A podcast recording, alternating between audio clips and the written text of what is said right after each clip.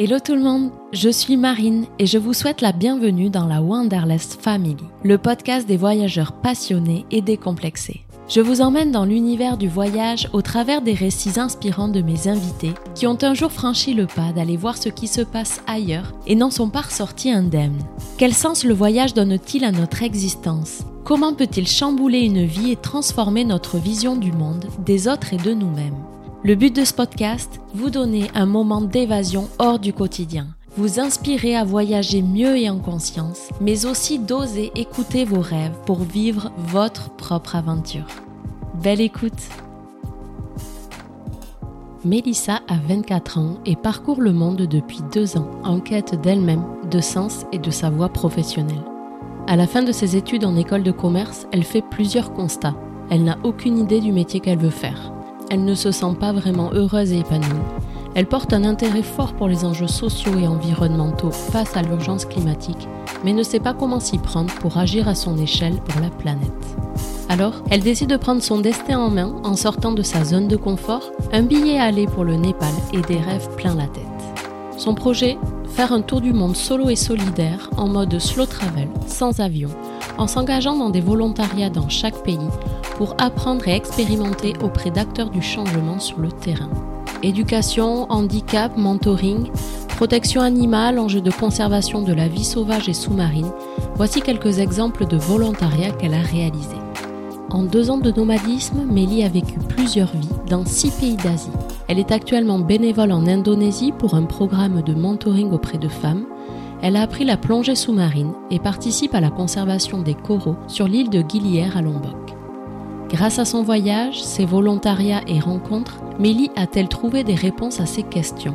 A-t-elle trouvé sa place dans le monde et sa voie professionnelle qu'elle recherchait tant?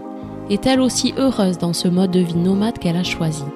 C'est ce que vous allez découvrir avec la rayonnante Mélie qui, du haut de ses 24 ans, nous partage son expérience riche et inspirante, ses choix, ses combats et réflexions en quête d'une vie heureuse qui a du sens, dans le respect de la planète et de ceux qui l'habitent. Belle écoute Salut Mélissa Marine Comment ça va? Écoute, ça va super bien. Je vis euh, près de l'océan en ce moment, donc euh, ça me rend de très bonne humeur tous les jours. Tu m'étonnes. Nous aussi au Pays Basque, c'est l'Ocean Thérapie. Merci en tout cas, Mélissa, euh, de venir au micro euh, de Wanderlust. Je suis ravie de t'avoir. Pour les auditeurs, est-ce que tu pourrais bah, te présenter, nous dire un petit peu qui es-tu, d'où tu viens et aussi ton projet tel qu'il était initialement euh? Oui, carrément, avec grand plaisir. Donc, moi, c'est Mélissa, j'ai 24 ans. Euh, je viens de Picardie. Il y a deux ans, j'ai décidé de partir pour un tour du monde, ce que j'ai appelé à l'époque un tour du monde solidaire. Donc en fait, l'idée c'était d'aller rencontrer des acteurs du changement, des gens qui portaient des projets qui s'attaquaient à des problématiques environnementales euh, et ou sociales, et euh, d'aller donner un coup de main, d'aller apprendre du côté de ces gens-là. Donc voilà, j'ai démarré ça il y a maintenant deux ans. D'accord. Est-ce qu'il y a eu un déclic en particulier? Qu'est-ce qui a fait qu'à un moment, tu as senti euh, bah, ce, besoin un petit peu de, partir Voilà, au-delà de l'objectif de rencontrer des gens, euh, est-ce qu'il y avait un objectif plus, plus fort? En fait, je sais pas vraiment s'il y a eu un déclic, mais c'est arrivé d'abord progressivement. Moi, du coup, j'ai fait des études de, de commerce, donc j'étais en école. Et petit à petit, en fait, déjà, c'est à ce moment-là où ma conscience écologique, elle a commencé à grandir. Euh, notamment grâce aux gens que je fréquentais, qui m'apprenaient énormément de choses euh, que, en vrai, euh, dont j'avais pas spécialement conscience. Et d'un autre côté, en cours, on nous parlait de transition écologique, mais d'une façon que je trouvais assez hum, superficielle, ou du moins pas assez concrète. on nous donnait pas spécialement de plan d'action, quoi, pour juste, justement stopper ce dont on parlait à la télé et partout dans les médias. Donc ouais, il y a eu un moment où en fait, euh, bah, dissonance cognitive, je me suis dit, euh, je peux pas construire une vie professionnelle qui est à côté de la plaque, quoi. Il y, a des enjeux qui sont forts. On nous répète que l'urgence, elle est maintenant. Ben, j'ai pas envie de construire un truc qui soit à côté de ce qui se passe. Et en plus, j'avais aucune idée de ce que je voulais faire. Euh, je m'étais retrouvée en école de commerce un peu par hasard, mais euh, Ouais, moi, la transition écologique, ça m'intéressait, mais je, ne savais vraiment pas par quel bout la prendre. Bah, en fait, il y a, y a, plein de mmh. thématiques sur la justice sociale, il y a plein de thématiques sur les enjeux environnementaux. Et en fait, j'avais vraiment ce truc de j'ai pas assez de connaissances pour savoir ce que j'ai envie de creuser. Donc, ce que j'avais vraiment envie de faire, c'était ça, c'était d'aller apprendre pour expérimenter plein, plein, plein, plein, plein de jobs différents, tenter plein de projets et de comprendre par l'apprentissage et par l'expérimentation ce qui moi me plaisait, le genre d'environnement où j'avais envie de travailler, le genre de gens avec qui j'avais envie de travailler. Donc voilà, c'était un peu le projet. D'accord. Et ce, cette nécessité que tu as eue de, partir, pour toi, c'était une solution justement pour euh, mieux connaître ce qui t'animait, ta voix, le fait de partir en voyage était une, une des solutions que tu as trouvées en tout cas? Bah, pour être honnête, c'est un peu arrivé comme une évidence. Euh, je me sentais bon il y avait aussi un contexte où je me sentais pas hyper épanouie en France mais j'avais pas spécialement mis des mots dessus. C'était juste euh, un peu hmm. un mal-être euh, un peu flou. J'étais pas spécialement heureuse euh, ouais dans ma vie professionnelle. Mes amis j'étais trop contente d'être avec eux mais voilà il y avait il y avait plein de trucs qui me manquaient. Et j'avais déjà eu la chance de voyager avant. Je venais de faire mon premier voyage solo peut-être deux ans auparavant. Ça m'avait vraiment transformée. Ça m'avait ça avait commencé un travail sur l'ouverture au monde, ça m'avait fait découvrir plein, plein, plein, plein de choses. Euh, et en fait, je me suis dit, à ce moment-là, enfin, c'est bizarre de l'expliquer comme ça, mais en fait, il n'y avait pas d'autre choix, quoi. C'était une évidence. C'était, je savais qu'il fallait que je parte. Mmh. J'avais envie d'apprendre, j'avais envie de découvrir, d'explorer. Je savais un peu que j'avais euh, envie d'apprendre à plus me connaître moi. Donc euh, ouais, c'était un peu une évidence de se dire bon bah voilà, on part maintenant avant d'avoir trop de contraintes, avant d'être entériné dans un CDI ou euh, d'avoir un copain ou une copine en France. Bah l'idée c'était de c'était de partir quoi. Et ça, tu le vois euh, pas comme une fuite, mais plus comme, je dirais, un, un moyen, c'est ça? Oui, c'est. Pardon, ça me fait rire parce qu'en fait, ça m'a, ça m'a longtemps fait stresser justement cette thématique de la fuite et j'avais vraiment pas envie de partir euh, pour fuir quelque chose. Hmm. À l'époque, je le voyais vraiment pas comme de la fuite en fait. Je me disais vraiment, justement, je rentre dans le dur quoi. j'achète une caméra, je pars découvrir le monde dans la plus grande humilité et je, enfin, pour moi, je sortais de ma zone de confort niveau maximum quoi. Donc, euh, donc c'était pas une histoire de fuite, c'était vraiment de prendre ses rêves et ses envies à bras le corps quoi et d'aller voir bah, ce que j'avais mmh. ce que j'avais vraiment envie de faire c'était quoi vraiment mes combats ouais de quel feu j'étais euh, constituée quoi. C'était vraiment euh, vraiment ça être dans l'action. J'avais vraiment besoin de ça. Et toute cette thématique de la fuite comme moi elle me préoccupait pas mal. Euh, à l'époque j'avais même démarré une thérapie un an avant le voyage pour me dire ok s'il y a des problèmes euh, à régler on les règle maintenant parce que j'ai vraiment pas envie de me les coltiner pendant le voyage. J'avais même demandé à ma psy est-ce que on peut être sûr que je parte pas pour fuir quelque chose? Est-ce que vous pouvez me confirmer que je pars pour les bonnes raisons quoi? Et ça ça a évolué un petit peu dans ta tête? Ça a fait du chemin? Franchement j'ai jamais considéré être partie pour euh, fuir. Jusqu'à récemment où ça a un peu évolué mais euh, je vois plus la fuite du même œil du tout le fait de, partir, de fuir quelque chose, euh, on peut aller aussi euh, découvrir euh, autre chose. voilà, c'est pas forcément négatif, effectivement. Ouais, mais c'était quand même beaucoup ce que. Moi, je l'ai quand même entendu pas mal, surtout pour les premières semaines du voyage, où il y avait des gens qui m'envoyaient des messages ou qui commentaient des trucs où ils disaient Ouais, est-ce que tu es sûr que t'es pas parti pour fuir ton mode de vie Ça va te rattraper? En vrai, c'est assez dur quand on entend ça. Alors, alors même que j'étais convaincue que je partais pas pour fuir, bah c'est quand même des mots assez euh, assez forts et j'avais envie de leur dire que non, justement, enfin pour moi, c'était la plus grande preuve de courage que je pouvais me faire euh, envers moi-même quoi. C'était de de y aller et et je fuyais. En fait, ce que je fuyais, ouais, peut-être, c'est la l'éco-anxiété, c'était la tristesse, c'était la routine. Euh, ça, c'était ce que je fuyais, mais mais ouais, j'avais pas envie que ce soit connoté négativement en fait. Mmh. Et donc là, ça fait donc deux ans que, que tu es partie, donc ça fait un, petit bout de temps maintenant.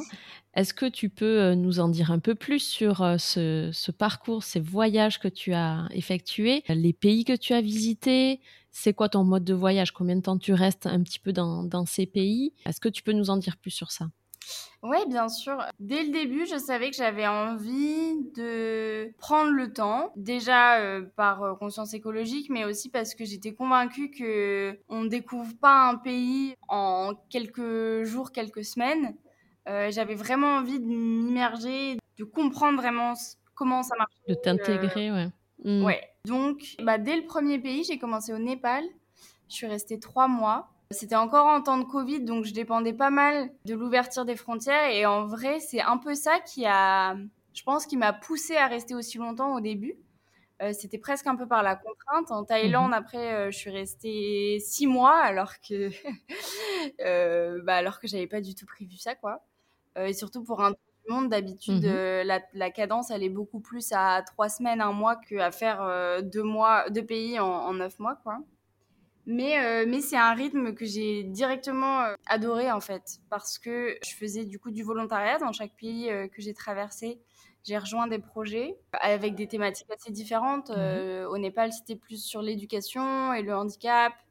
En Thaïlande, après, euh, j'ai travaillé dans un refuge pour chiens. Et après, j'ai un peu creusé toute cette thématique liée à la protection animale, aux enjeux de conservation, de la vie sauvage, etc. Et donc, je suis allée euh, en suivant euh, les frontières, puisque en arrivant en Thaïlande, j'ai décidé d'arrêter de prendre l'avion. Donc, je suis allée au Cambodge, au Laos, au Vietnam. Je suis repassée par le Laos, je suis repassée par la Thaïlande, ensuite Malaisie. Et là, actuellement, je suis en Indonésie. Donc finalement, euh, en deux ans, je suis toujours sur le même continent que celui sur lequel je suis arrivée. Et ouais, je voyage, euh, je passe à peu près 4-5 mois dans chaque pays. Mais c'est vraiment, euh, mhm. c'est un mode de voyage qui est absolument incroyable. Eh oui, c'est assez particulier ce, voyage lent. Du coup, tu t'imprègnes vraiment de, chaque culture des pays.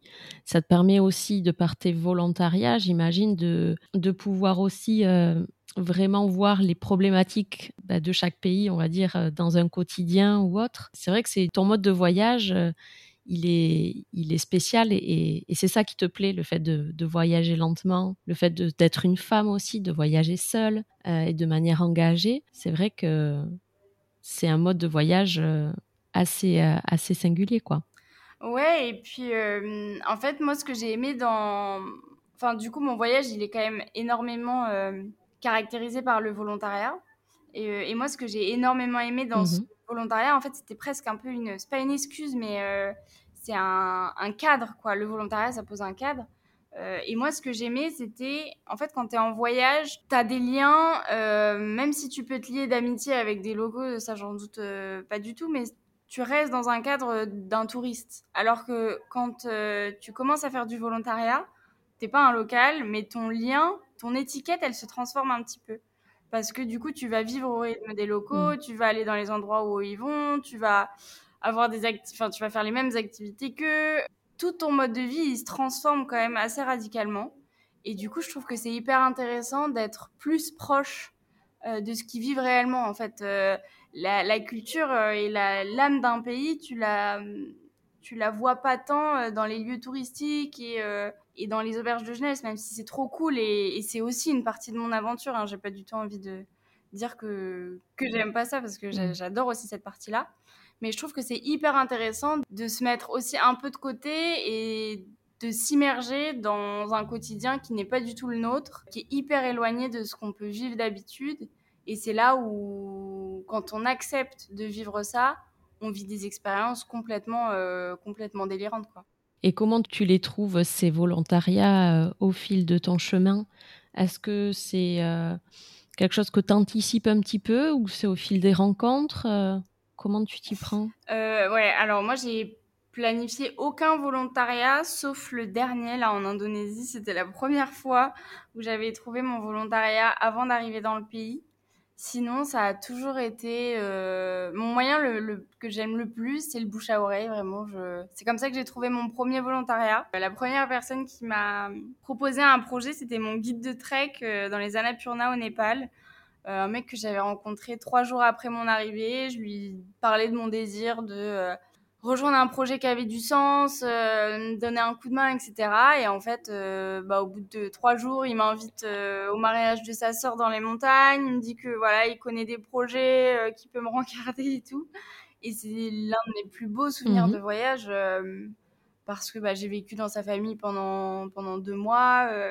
Ah oui. Donc il y, a cet exemple-là, mais après il y avait plein d'autres fois où c'était euh, ouais, soit du bouche à oreille et des voyageurs qui me conseillaient des projets, soit pas mal les groupes Facebook aussi. Il y a beaucoup de plateformes aujourd'hui, mais elles sont pas gratuites et quand tu voyages sur le long terme, euh, ben, il faut faire attention à ses sous, quoi. et du coup, euh, ouais, les groupes Facebook, ça marchait, ça marchait beaucoup. Mais rien ne remplace en vrai euh, le fait d'aller voir des locaux et de leur dire bon, ben, voilà, j'ai du temps, j'ai telle et telle compétence. Est-ce que vous connaissez des gens qui ont besoin d'un coup de main J'aimerais bien découvrir ça, j'aimerais bien en apprendre sur ça. Et en fait, euh, on sous-estime aussi la capacité des gens que l'on rencontre à nous aiguiller, à nous filer des contacts, parler d'un certain projet. Enfin, je trouve que c'est là aussi où il y a beaucoup plus de magie que mm. sur des plateformes où tout est un peu plus stérilisé. Et eh oui. Et pour ça, oui, c'est vrai que le fait que tu sois sur place, que tu finalement aucune contrainte de temps ou euh, finalement tu, es complètement libre, hein, bah, ça favorise aussi le fait que tu sois vraiment euh, ouverte à ce qui, t'arrive. Ouais, exactement. En vrai, j'ai conscience hein, que c'est un énorme luxe euh, d'avoir ce temps-là. Enfin, pas tout le monde n'a cette chance-là. Mais je trouve que c'est vraiment important. Et je voulais aussi parler d'un petit truc.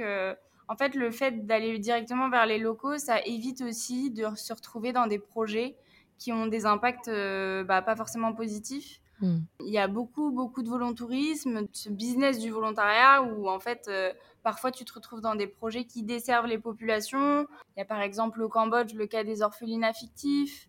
Euh, mais il y a aussi pas mal de structures, euh, bah, typiquement euh, en lien avec la faune sauvage, qui demandent aussi énormément d'argent et il y a plein de fois où c'est vraiment pas, pas justifié. Donc voilà, moi mm. j'ai toujours été très frileuse. C'est drôle d'ailleurs, enfin, j'ai toujours, j'ai toujours pris beaucoup de précautions en fait pour choisir les projets de volontariat parce que je savais à quel point ben, parfois on veut, on veut faire du bien et on a un peu ce... En vrai, il y a quand même ce fantasme de, l'humanitaire, quoi, ce fantasme de vraiment à la fois remplir sa quête de sens et à la fois avoir un impact positif. C'est un truc totalement naturel et hyper puissant et hyper légitime, quoi. C'est trop chouette.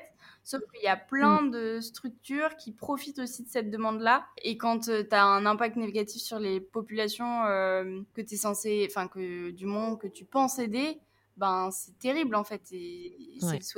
C'est contre-productif. Donc c'est pour ça qu'en fait, aller voir directement les gens et se proposer et, rencontrer aussi les gens à qui tu vas donner un coup de main, je trouve que ça permet de se rendre compte aussi qui y a derrière les écrans euh, et ce qu'il y a derrière les annonces. Oui, oui parce que c'est vrai qu'il y a beaucoup de volontariat où euh, même avant de partir, finalement, euh, c'est toi qui payes pour aider en plus sur place. Quoi. Ouais, grave. Et puis, en vrai, je trouve ça. Enfin, moi, je sais que ça m'a toujours un peu sidéré, surtout au début, de payer pour un volontariat. Je trouve ça un peu absurde. Et d'autant plus quand après, on voit des montants complètement. Enfin, des milliers d'euros ou même. En vrai, même euh, des, des mmh. dizaines d'euros par jour. Aujourd'hui, j'ai un regard un peu plus nuancé. Et, et je comprends un peu aussi ce qui se cache derrière les coûts. Euh, donc voilà, je condamne pas tout. Euh, enfin, s'il y a des gens qui ont prévu de faire du volontariat ou qui ont envie de faire du volontariat, sachez que l'idée c'est c'est pas de payer quoi pour travailler. Il y a plein de projets, il y a plein de gens qui sont trop heureux de vous accueillir sans que vous ayez à payer.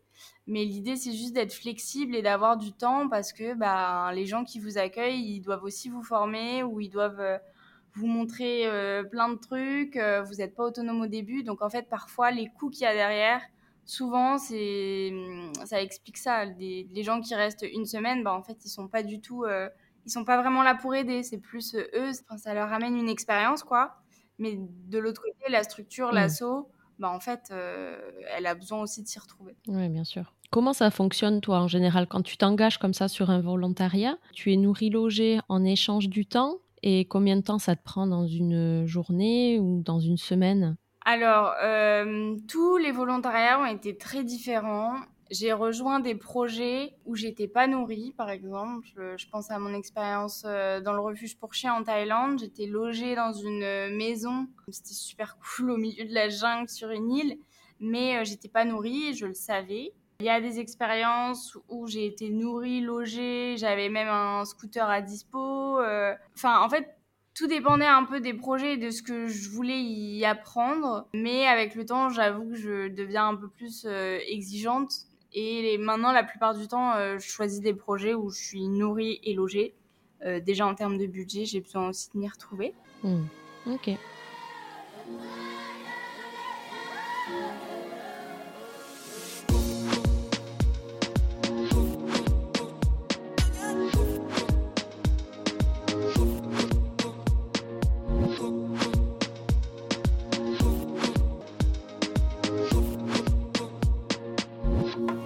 Aussi que tu sentais le besoin de t'investir, mais tu savais pas euh, par où commencer, t'y prendre, avec un petit syndrome de l'imposteur. Est-ce que du coup, ben, le voyage, ça t'a permis d'enlever ces barrières mentales? En termes d'engagement Tu te sens plus légitime aujourd'hui? Et quels sont tes combats, toi? Quelles sont les causes qui te tiennent à cœur? Oui, alors en fait c'est drôle parce que ce voyage, je l'ai vraiment pris un peu comme un jeu en fait. De se dire, c'est beaucoup plus facile d'aller toquer aux portes des assos ou aux portes des projets quand tu dis que tu connais rien et que tu as vraiment envie d'apprendre. Le volontariat, ce que j'aimais bien et ce qui m'a fait du bien un peu à mon syndrome de l'imposteur, c'est que euh, ben justement, tu n'as pas d'argent engagé, donc euh, j'avais pas besoin de justifier un, un intérêt pour le sujet. Ouais, exactement. Euh, c'était mmh. juste, bah oui, effectivement, je disais que je faisais un tour du monde solidaire, donc ça témoignait un petit peu. Enfin, et puis je, je le disais que j'étais engagée et militante, etc. Mais, euh, mais pour moi, c'était grave une porte d'entrée. En fait, c'était beaucoup plus facile euh, d'arriver et de dire mmh. voilà, je sais pas, s'il te plaît, apprends-moi. J'ai trop envie de comprendre pourquoi tu fais ça, ce qui t'anime et c'est quoi les, les, gros enjeux que t'as, quoi. Mmh. Et donc, euh, en fait, c'est comme ça que j'ai appris de plus en plus et, et c'était un concentré vraiment. Enfin, j'ai l'impression de jamais avoir autant appris que pendant ces deux ans parce qu'en fait j'ai changé de projet assez euh, assez régulièrement et à chaque fois c'était des univers très différents. Euh, mais au bout d'un an j'ai décidé de me spécialiser euh, un peu plus dans la conservation de la vie sauvage notamment marine. Donc là ça fait ouais, ça fait un peu plus de six mois que je suis sur ça. Du coup ça m'a aussi un peu j'avais l'impression d'avoir des clés quoi. J'ai fait des choses et de l'expérience terrain pareil que j'aurais jamais pensé avoir parce que j'ai eu aussi des imprévus de la vie qui font que plusieurs fois de suite, euh, mes responsables, euh, ils sont partis et du coup, j'ai dû, enfin, j'ai eu plus de responsabilités que j'étais censée avoir. Ça m'a fait grandir énormément euh, et très rapidement. Et là, j'arrive à un moment assez particulier puisque du coup, pendant longtemps, j'ai cru que Enfin, en fait, moi, je faisais ce tour du monde, comme je le disais, pour aussi trouver ma place et trouver ma voie professionnelle. Et donc pendant très longtemps, j'étais convaincue que ce serait pour des projets liés à la conservation de la, vie sauvage. Après, je me suis dit, ah bah ça va être la vie marine. Là, je suis dans un projet incroyable euh, dans la conservation des requins. Donc je pensais vraiment toucher quelque chose du doigt et me dire, voilà, ça y est, euh, à partir de maintenant, j'aurai les clés pour enfin avoir un travail euh, rémunéré dans cette voie-là, quoi. Et en fait, aujourd'hui, je me mmh. rends compte que... que pas du tout que du moins c'est pas ça que j'ai envie de faire de ma vie et qu'il y a des enjeux qui me qui m'animent beaucoup plus. Euh, ça a été un peu en pointillé tout mon voyage et toute ma vie en fait. Peut-être que j'étais pas prête à le voir ou je me sentais pas forcément légitime euh, de prendre ces sujets-là. Mmh. Euh. Ce qui est drôle dans ce que tu viens de dire, si, si je peux rebondir, c'est que finalement, le fait que tu y ailles euh, dans, à l'étranger, dans, que tu, tu casses tes barrières en te disant euh, je viens vous voir, euh, je sais rien, et finalement, ça t'a ouvert beaucoup plus de portes, alors qu'en France, eh ben, c'est justement le fait de pas savoir qui te mettait des barrières, quoi. Tu te sens pas légitime, que tu te sens pas formé, que tu as l'impression que tu n'allais rien pouvoir apporter dans une société peut-être plus occidentale qui est assez intéressant dans ce que tu dis, je trouve. Ouais, carrément. Et bah, du coup, en y, en y, réfléchissant maintenant, je me dis que c'est peut-être aussi le côté travail physique. Euh, en fait, les premiers métiers pour lesquels, euh, enfin les premiers volontariats pour lesquels j'ai postulé, c'était pas tant intellectuel, euh, c'était plus des trucs où en fait il faut être motivé, il faut se lever tôt le matin, et il faut pas avoir peur de suer quoi il faut faut être là euh, physiquement et alors enfin moi ce qui m'empêchait on va dire de m'engager trop en France c'est que j'avais peur de ne pas assez connaître euh, les gros enjeux, de pas être assez militante ou de pas être quelqu'un d'assez engagé. Enfin, des peurs un peu plus euh, dans de pas être assez tout court, quoi. Ouais, ouais, ouais, non, c'est vrai. Tu t'es décomplexé. Le fait de partir et de te retrouver dans un autre contexte, peut-être aussi, Enfin, en France, c'est vrai que peut-être tu te sens un peu plus jugé, le fait qu'il y a un rapport aussi à la productivité qui est peut-être euh, différent que dans les pays dans lesquels tu es. Il y a plein de jeunes, je pense, qui ont envie de s'engager, mais qui savent pas comment s'y prendre. Et le fait de partir, ben toi, clairement, ça t'a permis d'enlever ces barrières quand même et d'oser. Ouais, complètement. Et ouais, et il y a aussi, en vrai, il y a un truc aussi de l'éloignement géographique, comme tu dis, euh, de en fait de se retirer du jugement, mais euh, géographiquement quoi. Moi, je pense qu'il y avait beaucoup hmm. tous ces trucs-là de pas vouloir s'engager, de pas avoir peur. En vrai, c'est quelque chose de mon mental. Enfin, c'est moi qui me mettais mes propres limites et, et j'aurais pu y aller dans ces assauts et je suis sûre qu'on m'aurait pas euh, pointé du doigt quoi. Mais je pense que j'avais besoin de m'éloigner de ce regard euh, que je pensais jugeant. Et en fait, juste d'avoir changé de pays, ça a suffi à me faire souffler un peu et à me dire bon bah voilà ici personne te connaît donc en fait même si t'es trop nul bah en vrai t'as juste à changer de ville et, et c'est pas grave. Et ça a comme dégonflé un peu euh, le problème quoi. La peur de l'échec. Ouais grave. Mais du coup elle existait plus et, et, et même c'était un moteur quoi de se dire en fait tu peux apprendre tellement de choses et tu t'en fiches euh, tu t'en fiches si, si tu loupes des trucs et si tu comprends pas. Enfin, c'est fou comme ça m'a fait changer complètement d'état d'esprit et je pensais plus du tout à, à me louper, quoi. Je pensais vraiment juste à, être curieuse et à apprendre. Hmm.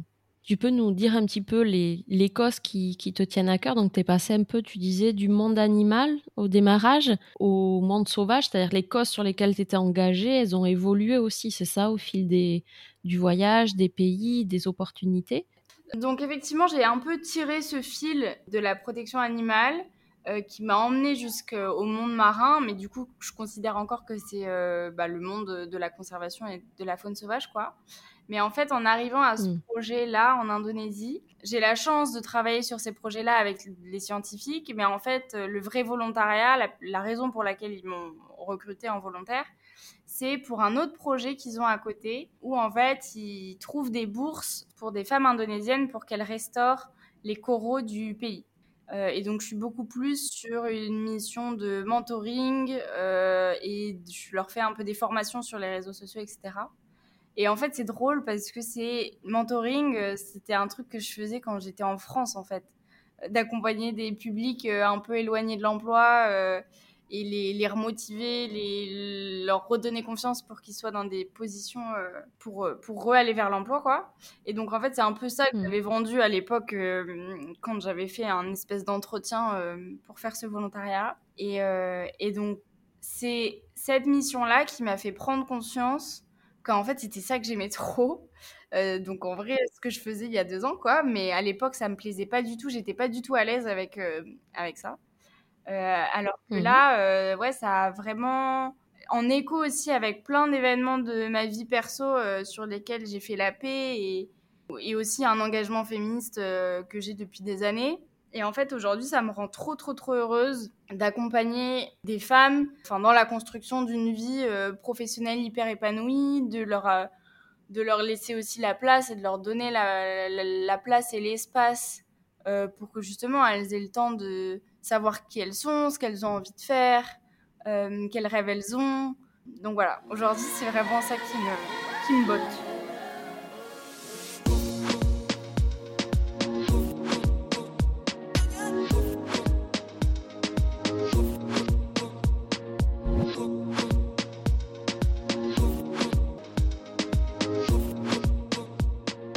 Après ces deux ans de, de voyage, d'engagement, de rencontres, tu vois un petit peu plus clair sur ton avenir, sur ce que tu as envie de faire, sur ce qui t'anime?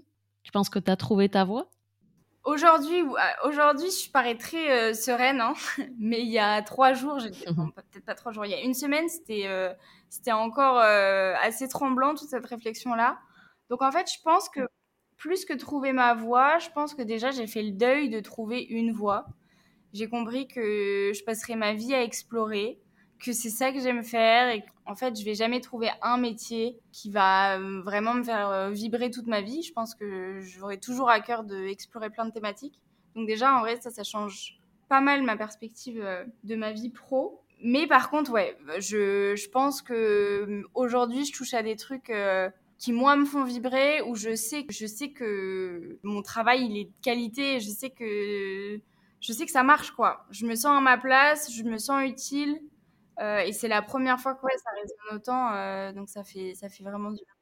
Par rapport à déjà tout ce que tu fais, euh, je pense que pour toi, c'est sûr que le fait d'avoir un, engagement, une utilité, d'apporter quelque chose, une aide ou un accompagnement à aider qui que ce soit à être meilleur, à s'intégrer au mieux dans, dans un projet, c'est sûr que ça, je pense que c'est quelque chose que tu as retrouvé finalement au fil de ce voyage et de ces volontariats.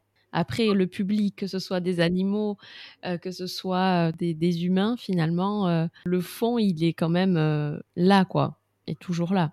Oui, non, c'est vrai. Mais je pense que quoi qu'il arrive, c'est ça qui se joue aussi dans la quête de sens. C'est d'être là, quand on parle d'un impact positif, c'est d'apporter un soutien sous quelque forme qu'il soit, ou du moins d'avoir des actions qui, ouais, qui mettent en valeur que ce soit des communautés ou des environnements. Euh.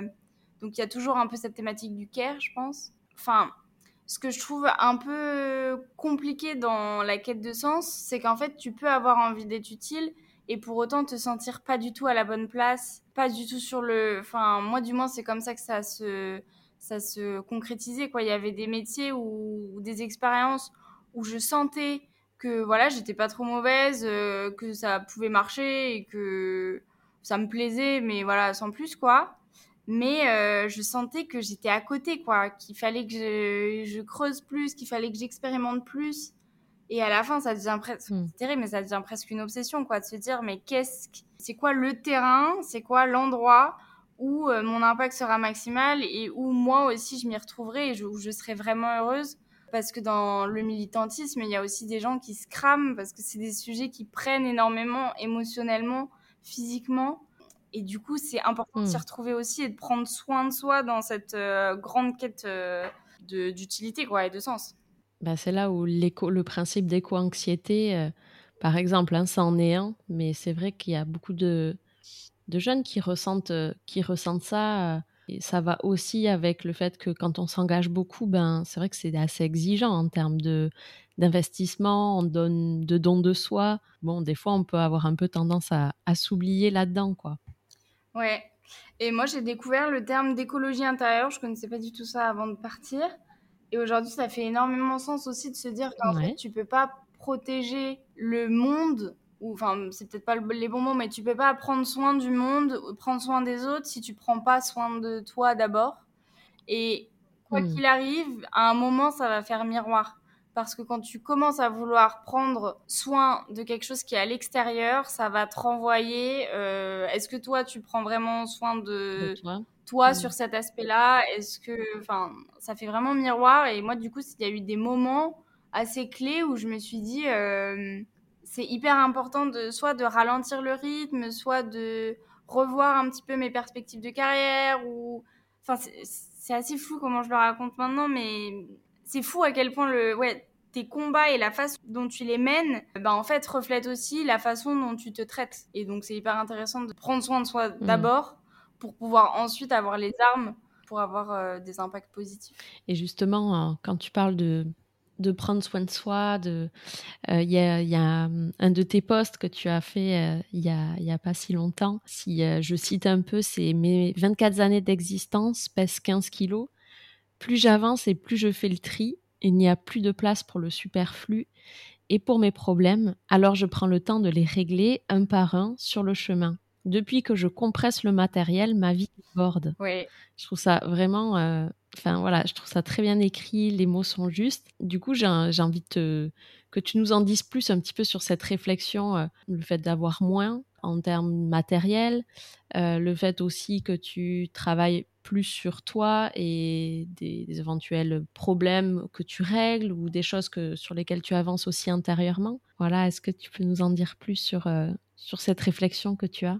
Oui, bien sûr. Euh, la vie sur la route, c'est à la fois des moments euh, incroyables, des expériences complètement inédites, des super rencontres, mais c'est aussi, ben, par le biais du voyage solo, des gros moments d'introspection et de réflexion sur euh, le monde et les modes de vie qu'on a et moi la vie que j'avais etc donc typiquement sur la sobriété bah en fait à la base c'était pas spécialement un choix. C'est euh, je porte tous les jours euh, mes affaires donc je vais faire en sorte que ce soit pas trop lourd.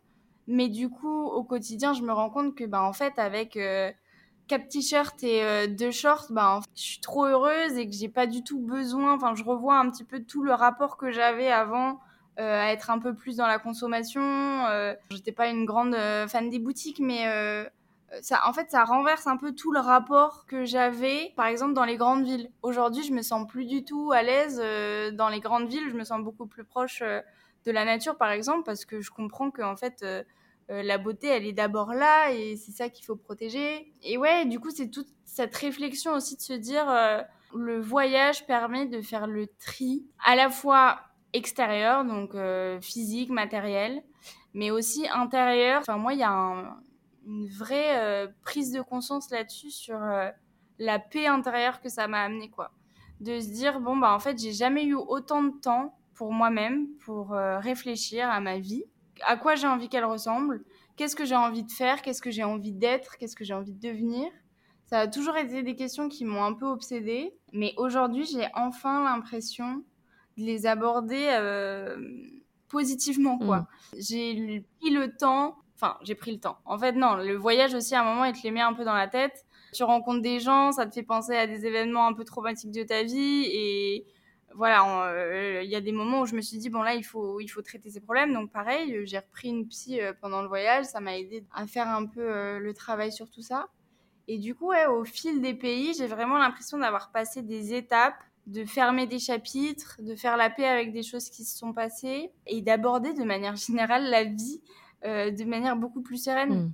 Et ça, tu penses que c'est le voyage ou c'est l'expérience finalement? Bah, le voyage, le voyage, quoi qu'il arrive, c'est un truc. Euh, aujourd'hui, c'est pas seulement le voyage, c'est aussi deux ans de ma vie. Donc, hmm. quoi qu'il arrive, j'aurais grandi euh, en deux ans, mais jamais, de, jamais autant, jamais aussi hmm. vite. Euh, c'est d'abord aussi les rencontres avec les autres. Enfin, c'est le, le, fait de sortir autant de sa zone de confort, je pense, qui, qui m'a fait grandir autant. Ouais, exactement. Et je trouve que c'est très dur de sortir de sa zone de confort quand on, on est chez soi, quoi ça demande beaucoup plus d'efforts, alors que quand tu es à l'étranger, quand tu es en voyage, bah, tu es constamment, surtout quand tu es tout seul, tu es, ton soldat à toi, quoi. Tu es la seule personne sur laquelle tu peux compter. Donc, en fait, quand tu as des problèmes, bah, faut aller voir les autres, faut aller demander de l'aide, faut trouver des solutions. Et en fait, très rapidement, bah, tu grandis énormément et puis tu réfléchis à, aussi à la personne que tu étais il y a un mois. Bah, en fait, c'était une personne euh, radicalement différente de la personne que tu es déjà en train de devenir. Euh, moi, j'ai l'impression que je suis complètement différente de la personne euh, que j'étais en France. Peut-être que mes amis ils me diraient pas tant, mais intérieurement, euh, je pense plus du tout aux mêmes choses, j'ai plus du tout les mêmes rêves. Donc ouais, je trouve que ouais, le voyage m'a complètement changé quoi. Et tu te sens plus heureuse aujourd'hui, plus épanouie, plus en accord avec toi-même? Ah ouais, grave. Plus en dep, en dep quoi. bah en fait, je disais souvent que c'était d'ailleurs un truc. Enfin, moi, j'étais pas dépressive en France, mais j'étais pas heureuse, quoi. J'étais triste, j'étais déprimée souvent. J'avais une vie qui allait bien, euh, j'avais un travail qui était cool, des amis cool, une famille qui m'aimait. Donc, c'est difficile aussi de se sentir pas heureux quand on a un petit peu euh, tout qui va autour. Mais foncièrement, j'étais pas heureuse et, et aujourd'hui, je prends la mesure d'à quel point j'étais triste en France, je mm. pense. Parce que surtout, à un moment, je m'étais dit, bon, bah voilà, en fait, c'est ça la vie. Euh, c'est juste, il faut que j'apprenne à vivre comme ça, quoi. Accepter le sort, ton sort. Ouais, exactement. Je me rappelle souvent de me dire, purée, mais pour les autres aussi, c'est dur comme ça, parce que franchement, euh, tous les jours, faut se lever et c'est compliqué, quoi. Et c'est là où, au moment où j'ai décidé de partir, donc encore une fois, je le sentais au plus profond de moi. Je parle beaucoup d'intuition aussi souvent mais je le sentais que c'était quelque chose qu'il fallait que je fasse pour euh, moi, quoi. Et à partir du moment où je suis partie, à part le moment où j'étais dans l'avion, où là j'ai vraiment grave stressé, où je me suis dit que j'allais tout quitter, mais sinon, chaque jour de ce voyage, tous les jours, je me lève et je me dis, mais je suis exactement à ma place, je suis trop contente, c'est une aventure de, de fou. Peut-être que ça s'arrêtera un jour, mais en attendant, c'est c'est le plus beau cadeau vraiment que je puisse me faire, quoi. Mmh. C'est me mettre moi au centre de ma vie pendant deux ans minimum. Et ouais, je suis trop, trop, trop contente de ce que je fais, de ce que j'accomplis, de qui je deviens, euh, des gens que je rencontre. Enfin, c'est trop chouette. Tu t'en lasses pas T'as pas envie de rentrer des fois? Euh, Non. C'est dur à dire. Parfois, j'ai un peu honte de me dire ça, mais bah franchement, non. Ça ne veut pas dire que les gens me manquent pas. Ma meilleure amie me manque beaucoup, ma famille me manque aussi énormément. Mais la vie est trop chouette ici. Je, franchement, mm. je fais, je choisis tous les trois mois euh, un nouveau travail qui me rend encore plus heureuse que le travail précédent. Je rencontre des gens trop cool, j'en apprends trop sur moi. Enfin, j'ai aucune raison pour le moment de rentrer et j'ai encore, euh, j'ai encore trop envie d'apprendre sur plein de choses. Donc, mmh. euh, Et t'es pas fatiguée de, de, bouger comme ça, de, de, rencontrer justement. des fois, il y a des gens qui, qui ressentent, tu sais, un peu ce côté de tout le temps rencontrer des nouvelles personnes, de, de renouveau tout le temps. Toi, ça a l'air de te nourrir. T'en es pas fatigué en tout cas. Ah si, alors euh, en vrai, moi, je je pourrais jamais tenir des mois de voyage euh, backpack. Et c'est pour ça que j'ai fait autant de volontariat aussi. C'est parce que je ressentais le besoin de m'ancrer, de me poser, euh, déjà de poser mon sac physiquement, et de rencontrer les mêmes personnes tous les jours, de tisser des liens qui étaient euh, un peu plus sur le long terme, euh, de pas avoir à regarder Google Maps tous les jours pour aller au supermarché euh, ou aller au restaurant quoi. Il y a un moment aussi où la charge mentale du voyage elle est importante et du coup j'avais besoin de faire ces pauses là. Moi vraiment le volontariat c'est pour ça que Enfin, moi j'en parle tout le temps parce que je trouve que c'est un mode de vie, il y, a un rythme qui est génial parce que pendant un temps tu poses tes valises, c'est toi qui décides aussi du temps que tu as, envie de rester, quoi. Euh, et, donc, ça me permet vraiment de recharger mes batteries, de me poser. Ça me permet aussi de faire le bilan sur euh, ce que j'ai envie pour la suite, euh, où je me vois, les projets que j'ai envie de faire, etc. Et ensuite, il y a un moment où je me dis ah là ça y est j'ai trop envie de reprendre la route j'ai trop envie de rencontrer plein de gens de partager des aventures inédites avec eux pour un jour pour une soirée et après rencontrer des gens différents le lendemain donc il y a ce désir d'aventure qui renaît à un moment après quelques mois généralement de volontariat. Hmm. C'est un cycle un peu infini quoi. Après je me repose. Euh, blablabla. Ok. Est-ce que tu as un, mantra, une phrase toi qui te guide au quotidien? Alors oui. Euh, je sais pas si on en avait déjà parlé. C'est un truc un peu. Euh, moi c'est une phrase que j'adore, qui est un peu un peu tristounette, mais c'est on est tout seul, on meurt tout seul. En fait l'idée c'est de faire sa vie pour soi quoi en fait, on s'endort le soir avec ses propres pensées. Euh, on a beau avoir euh, un amoureux, une amoureuse, euh, une famille, des amis, etc. Ben, en fait, on est tout seul avec ses pensées, on est tout seul avec ses regrets, avec ses rêves. Et du coup, quand j'ai compris ça, que la vie c'était vraiment fait pour s'accomplir soi et que une fois qu'on s'accomplissait soi, et ben on attirait aussi des gens qui étaient euh, dans la même énergie que nous, quoi, euh, ben là, on pouvait avoir un bonheur euh, beaucoup plus stable et, moins fait de, ouais, moins fait de regrets. Mm. Franchement, c'est un peu le mantra qui me guide tous les jours, quoi. De comprendre que la vie, c'est aussi un jeu et qu'on est là sur Terre juste pour vivre l'expérience humaine, quoi, et de s'amuser et de faire plein de trucs qui nous font trop plaisir et qu'on est les premiers et les seuls, en fait, à se mettre des limites dans cet accomplissement-là.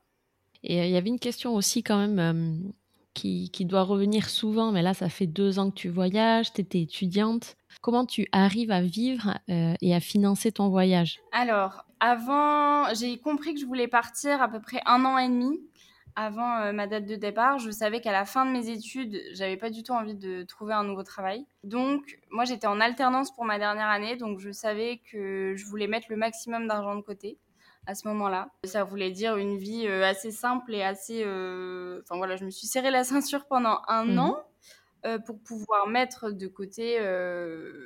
En tout, j'ai mis 10 000 euros de côté, du coup, pendant un an. En fait, j'avais pas hyper bien planifié. Je suis pas quelqu'un qui planifie très bien son budget, mais je m'étais dit ça va me durer un an à peu près, et après je trouverai une solution pour euh, retrouver de l'argent. J'avais déjà des plans d'Australie euh, euh, un petit peu dans ma tête, quoi, de faire un PVT là-bas. Il y a le volontariat qui m'a énormément aidé à économiser de l'argent, puisque comme je le disais, dans la plupart des projets, j'avais nourriture et logement gratuit. je faisais beaucoup moins d'activités touristiques, donc en fait je faisais des mois à, je sais pas, 50, 100 euh, euros max euh, de dépenses. Mais il y a eu un moment où les sous sont partis plus vite que prévu, quoi. Euh, et même, en fait, quand j'ai décidé de continuer à, voyager après un an, ça arrivait à ses limites. Donc, assez rapidement, finalement, je crois, au bout de six mois, j'ai ouvert mon statut freelance. J'ai commencé à chercher du taf. Donc j'ai eu quelques missions par-ci par-là, mais c'était pas suffisant. Et donc, euh, bah, là, j'ai la chance euh, incroyable aussi d'avoir des parents qui m'ont toujours soutenu dans ce projet-là. Et donc là, ils m'ont donné une avance, en gros. Enfin, ils ont débloqué euh, mmh.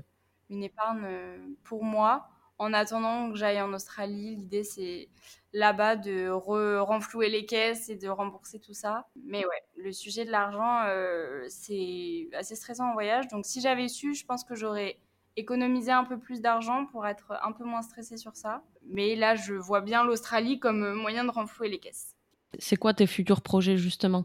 L'idée c'est d'aller en Australie bientôt? Comment tu envisages la suite de ce bah, Ça bouge énormément. Euh, à la base, je m'étais dit avant la fin de 2023, on est en Australie, mais je prends plus l'avion, donc il faut trouver un bateau et je sens que je suis trop bien en fait ici en Indonésie mm. et j'ai pas du tout l'envie de trouver un bateau. Peut-être que j'ai un peu peur aussi, en vrai, j'y ai pensé aujourd'hui. Je me dis qu'en fait l'Australie c'est pas pressé, peut-être que ça sera plus 2024 que 2023. Là, j'aimerais beaucoup trouver un moyen d'apprendre à naviguer en Indonésie, enfin un peu plus euh, à l'est, vers la Papouasie-Nouvelle-Guinée, etc. Donc voilà, en fait, j'ai pas du tout de plan euh, pour le moment pour la suite. J'y mm. pense euh, pas mal en ce moment. C'est un peu, des fois, c'est un peu stressant, euh, surtout au niveau visa, etc. Voilà, je me laisse encore porter et on verra où le vent euh, me mènera. Et tu penses que c'est pas possible d'envisager de trouver un travail en Indonésie rémunéré finalement? Bah En fait, c'est compliqué parce que déjà, les permis de travail, ça coûte très très cher, donc c'est un investissement. Le travail ici, euh, ils gagnent pas énormément d'argent. Hein. Je pense que c'est autour de 300, 400 si je dis pas de bêtises. Donc en fait, c'est beaucoup de contraintes. Pour moi, je trouve que c'est beaucoup de contraintes pour peu d'avantages parce qu'en fait, j'ai l'impression que je vais perdre plus d'argent ou du moins je vais pas en faire beaucoup plus que si je fais du volontariat. Parce qu'il faut trouver un logement, faut se nourrir. encore une fois, il y a ces histoires de permis, de visa qui sont assez euh, contraignants. Et encore une fois, moi, la force de ce voyage, c'était d'abord euh, de pouvoir changer de travail assez régulièrement pour apprendre. Donc c'est une force, mais c'est aussi une faiblesse dans le sens où du coup j'ai l'impression d'avoir plein de cartes différentes, mais en même temps euh, aujourd'hui je sais plus trop quoi vendre comme euh, comme mmh. compétence et j'ai un peu aucune idée de quel travail euh, je pourrais faire mmh. quoi. Donc j'explore plus les, les, pistes freelance, mais je me vois pas trop. Et puis en fait il y a aussi la thématique, j'en ai pas trop parlé, mais euh, j'ai pas spécialement envie de prendre du travail euh, à des locaux parce qu'il y a aussi ça qui se joue euh, pas mal hmm. ici. L'idée, c'est pas de prendre des travails alors qu'il y a plein de gens qui, qui en ont besoin hmm. aussi. Ok.